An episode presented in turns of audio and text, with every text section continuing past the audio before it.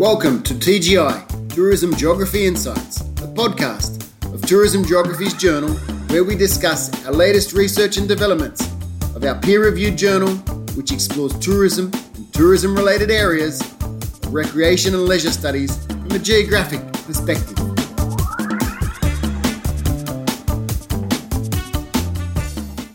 All right, welcome to Tourism Geographies podcasts. I am joined here by Rosa Codina. She and her colleagues uh, recently published in 2022 an article in Tourism Geographies called Place, Power and Tourism in Value Creation, testing the plaza in Pisac, Peru, in volume 24, issues four and five that you can uh, find in the description. So, Rosa, welcome to the podcast. Thanks for joining. Thank you, Stephen. Thank you for inviting me. No problem. All right, uh, I'm quite interested in your paper. So, you know, as as we usually do here in Tourism Geographies podcast, can you tell us what question or problem the paper or the and the research is setting out to understand, please? Yes. So we wanted to first of all examine local uh, place power relations, and we wanted to show the importance of understanding this micro level power dynamics that sort of emerge through everyday mundane practices, socioeconomic practices, and uh, uh, interactions between local actors, and how these shape and influence local participation in tourism, and also vice versa, how tourism shapes these local relationships and can restructure um, social relations of power at a local level amongst local uh, groups and individuals, and also between uh, local groups and individuals and foreign stakeholders like tour operators, uh, like migrants, for instance, that come to tourism destinations because uh, they can find work and uh, they can make a profit. So that was one of the main objectives. And we also wanted to do this uh, focusing on spatial power dynamics in relation to the Plaza of Pisac. So that's the context of the, the study took place in Pisac in Peru. And within this tourism destination, the plaza is the, the central square is where most of the tourism activity takes place.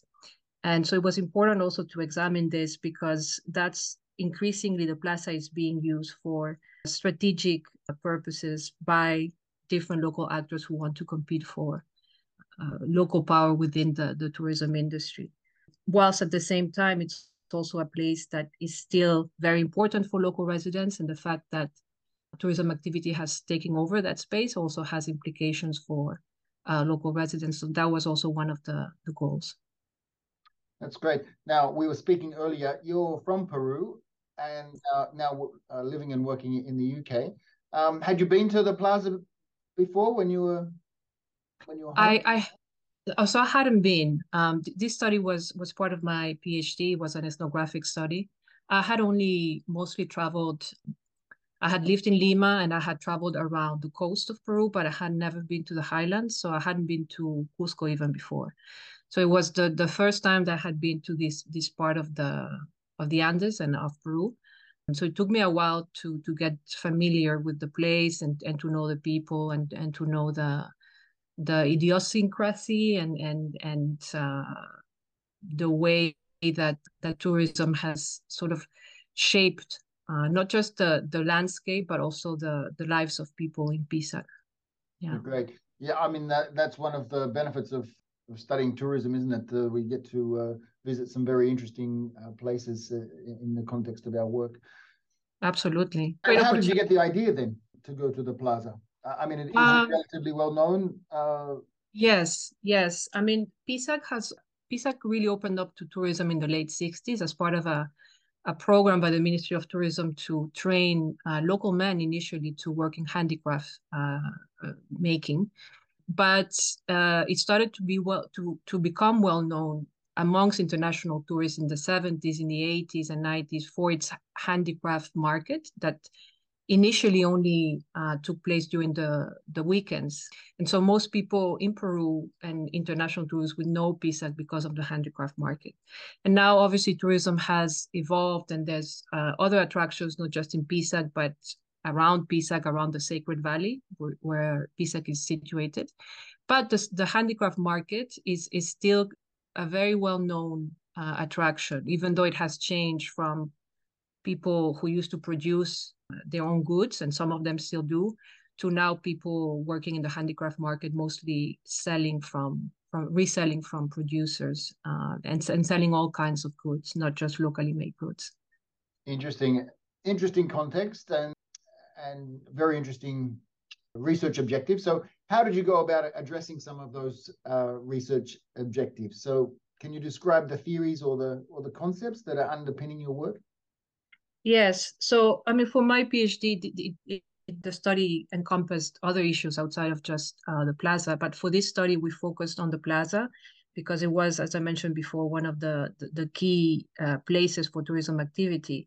And so we decided to employ a sensitizing concept, let's say, instead of a conceptual framework, mostly related to uh, a conception of, of power as relational, not just as something you have, but that you have to exercise and practice in order for it to you know, in order for it to have effect. And we looked at obviously Foucault. We employed uh, some of the the research that um, Alan also has done uh, in regards to uh, power uh, being distributed across space as well. We used as well some of the research from uh, Liu and Low also talk about the difference between space and place. And this was very important because uh, so they make a distinction that uh, placemaking refers to how cultural groups imprint value, uh, memories, traditions, and give meanings to specific geographical spaces. That's what makes a place. And so it foregrounds the, the that place is shaped by those who inhabit it.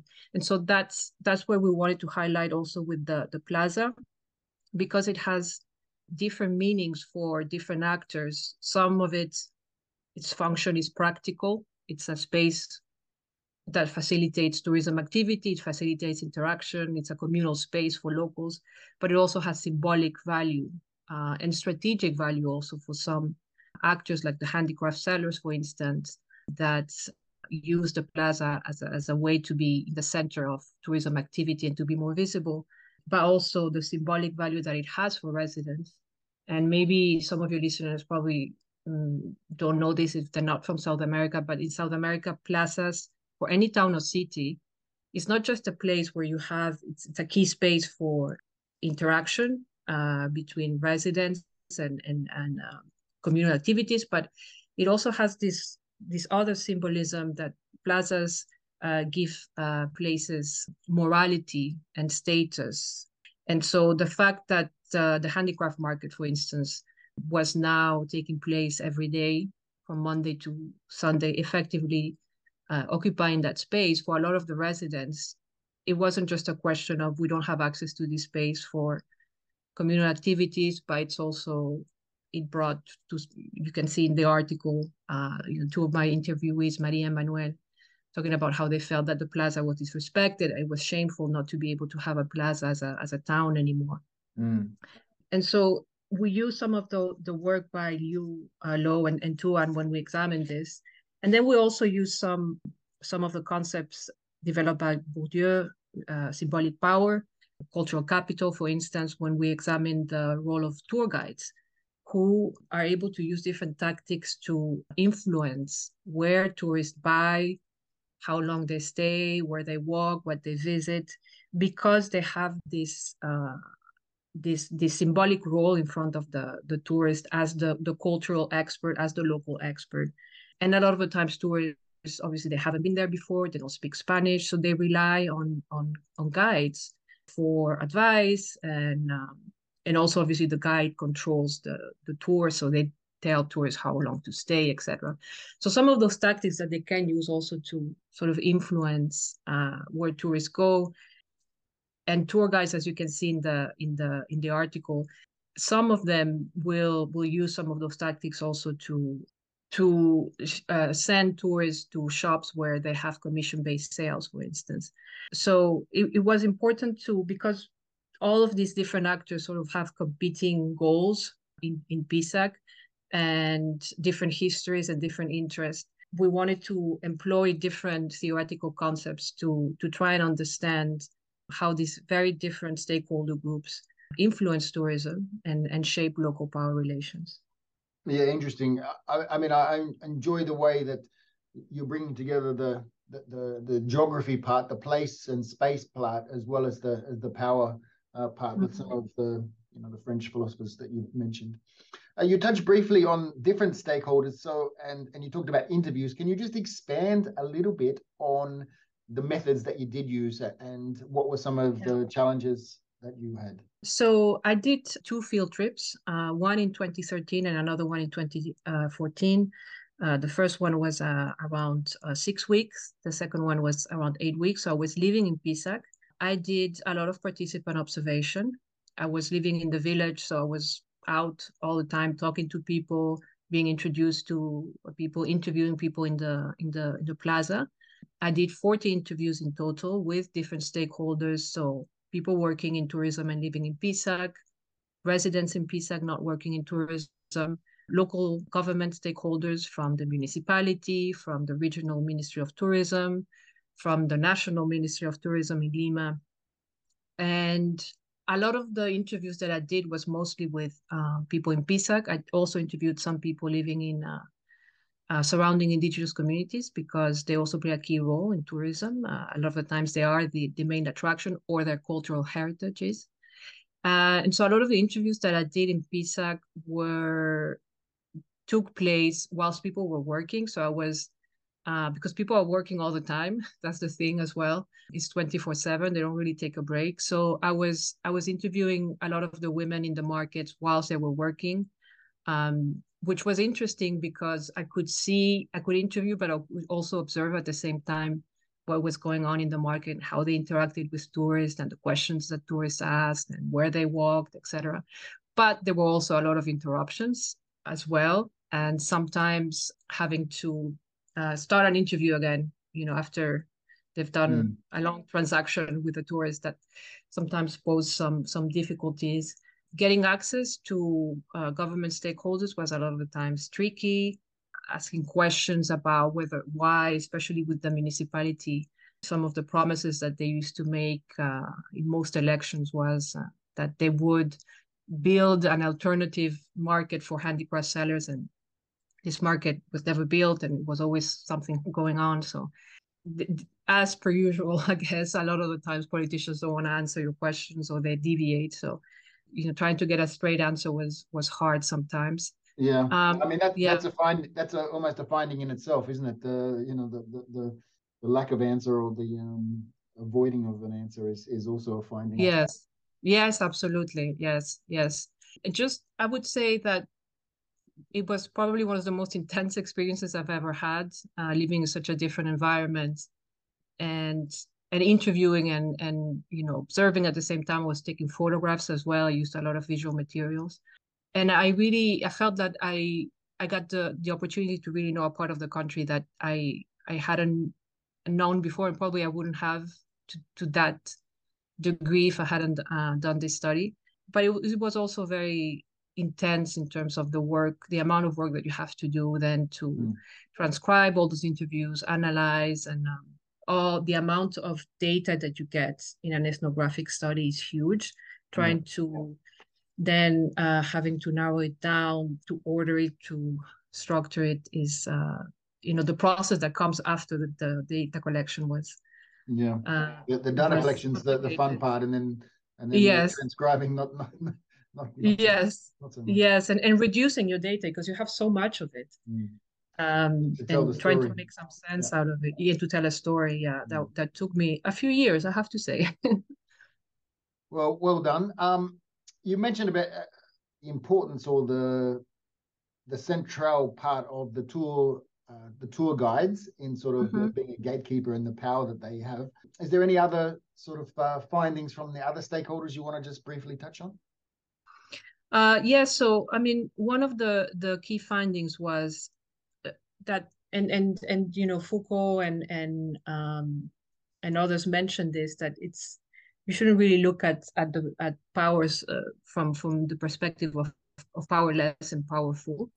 is that you know different actors will have in different moments and situations uh, both the the the the opportunity to uh, enact power and to resist it. So, you know, market traders were not passive. I think that sometimes you read studies and it's very it's it's simplistic in that they're victims and they're perpetrators, and that may be the case sometimes. But I, what I found was that, uh, for instance, market traders they were a lot of the times they they were maybe the the victims of, of tour guides in, in some way because uh, they didn't pay commission so then the tour guides wouldn't send them the tourists and uh, etc but they also exercise powers in other ways you know in in relation to residents and to other uh, uh stakeholders like indigenous communities for instance that weren't allowed to sell in the market and a lot of the times the the way that they enacted power was uh, very tacit uh, you know through micro micro actions if you will like uh, mm. well slowly taking over the, the the space of the plaza and the pavements refusing to take the the the, the stalls away completely at night uh, you know setting up very early in the morning making noise you know indirectly it's a way to to to tell others that that, that is their space right? And so that was one of the key findings as well that it, even though it is important obviously to look at uh, power in relation to governance for instance legislation there's also all kinds of ways very sometimes invisible ways in which local actors can enact power within tourism. And because tourism comes in as an external agent, bringing in external influences and also external actors, it it it does it has the power to to reshape how uh, people in a community relate to each other right? So the, the the the residents for instance a lot of them had family members working in the in the handicraft markets but at the same time their actions were affecting their everyday lives. So there was this kind of tension sometimes mm. between family and friends for instance. There are other stakeholders that I examined within my thesis that wasn't part of this, uh, you know, the, the, women, for instance, they're the main basically breadwinners as a result of tourism. Most of the people that work in the market, both the handicraft market and the food market, are women. And that's to do with an, um, a conception of uh, shame, actually, and of uh, what is appropriate for a man and a woman to do that is very local. So it's for some reason the way that locals or in that region of a country the way that they look at people that sell in the market it's seen as inappropriate for a man to do it because a man shouldn't shouldn't have to how can i say this to draw the attention of tourists or to beg mm. them somehow yes, right. to buy from them very very gender stereotyped roles yes but women can do this women are good at negotiating you know women can you know can take uh, a tourist ignoring them etc but that wasn't appropriate for a man. And it was always seen as a job that women could do because of this this this stereotype, I guess, and this notion that this is appropriate for a woman, not a man. And so that's how women got into full-time employment and then slowly kind of took over the, the local economy in a way. So that was also very interesting to see and how that happened through a very, very gradual process that wasn't really overnight. Yeah, great. Some very nuanced and and deep takeaways there. All right, one further uh, sort of question. I, I guess you know since you've been in the field and written it up, we've had COVID, and the world's changed to some extent, not just because mm-hmm. of COVID.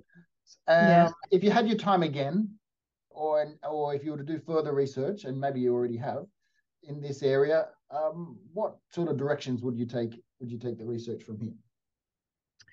Well, I, I've sort of have done some research again with the women in Pisac. Um, I did a, a, a, brief study for the the PEC and the British Council looking at the impacts of the pandemic on women working in the informal tourism economy.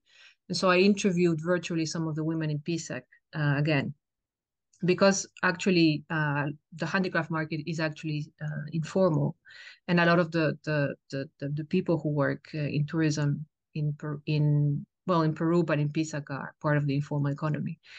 And what was interesting was that the women in Pisac, in comparison with other uh, tourism destinations in Peru that that are less tourism centric or the economy is not as tourism centric, they were very resourceful during the pandemic. Obviously, tourism completely stopped because um, Peru closed its its borders for around six to seven months when the pandemic started. And that part of the country, Pisac and Cusco, is very dependent on international tourists. They couldn't go out because there was strict confinement in Peru for many months. So there was, you know, no way for them to to go out and sell in the handicraft market and make a living. And a lot of the women were um, they were able to adapt very quickly. They came up with new entrepreneurial ideas about how to what to sell from home. Uh, a lot of them started. Well, one of them, for instance, told me I noticed that a lot of people started drinking during the pandemic, so I started selling, you know, alcohol from my house. We opened a little bodega. All right. Um, yes, and others, you know, started cooking from home, buying uh, animal stocks, and, and started uh, selling food from home for the community. Traveling to other parts of Peru once the the the confinement started to ease to uh, buy pisco from uh, from the coast of Peru and, and and honey and bringing it back to Pisac where you can't find that easily and reselling it. So it it seems like they were they had this different capacity to adapt, per, perhaps to a degree because of tourism because they've had to adapt to the constantly shifting patterns of tourism and to reinvent themselves all the time and they they a lot of them were able to do this throughout the pandemic. Obviously not earning the same amount of money but still uh, they were able to survive. So i think that i would love to continue i, I would like to continue uh, researching this to see uh, specifically now at this point uh, as we are emerging now from the pandemic what have they learned from uh, the pandemic and and what were some of the the ways in which they they were resilient uh, and and we're able to adapt. Right. Yeah. Some post post pandemic because yeah, that's a nice research agenda for the for the next uh, little while for you. From my side, I think that's all. Uh, that's given listeners a, a, a, good overview of the of the paper. We encourage listeners to go and read the full paper called "Place, Power, and Tourism in Value Creation: Contesting the Plaza in Pisac, uh, Peru, in Tourism Geographies." Uh, volume 24 uh, issues four and five, uh, which you can find a link in the this podcast description below. All right, Rosa, any, any last comments from your side? No, that's it. Thank you very much for uh, giving me the opportunity to talk a little bit more about my paper and the context and, and the study. Uh, very thankful to Tourism Geographies. And I look forward to maybe publishing further research with that the journal. All right, thanks. Thank you.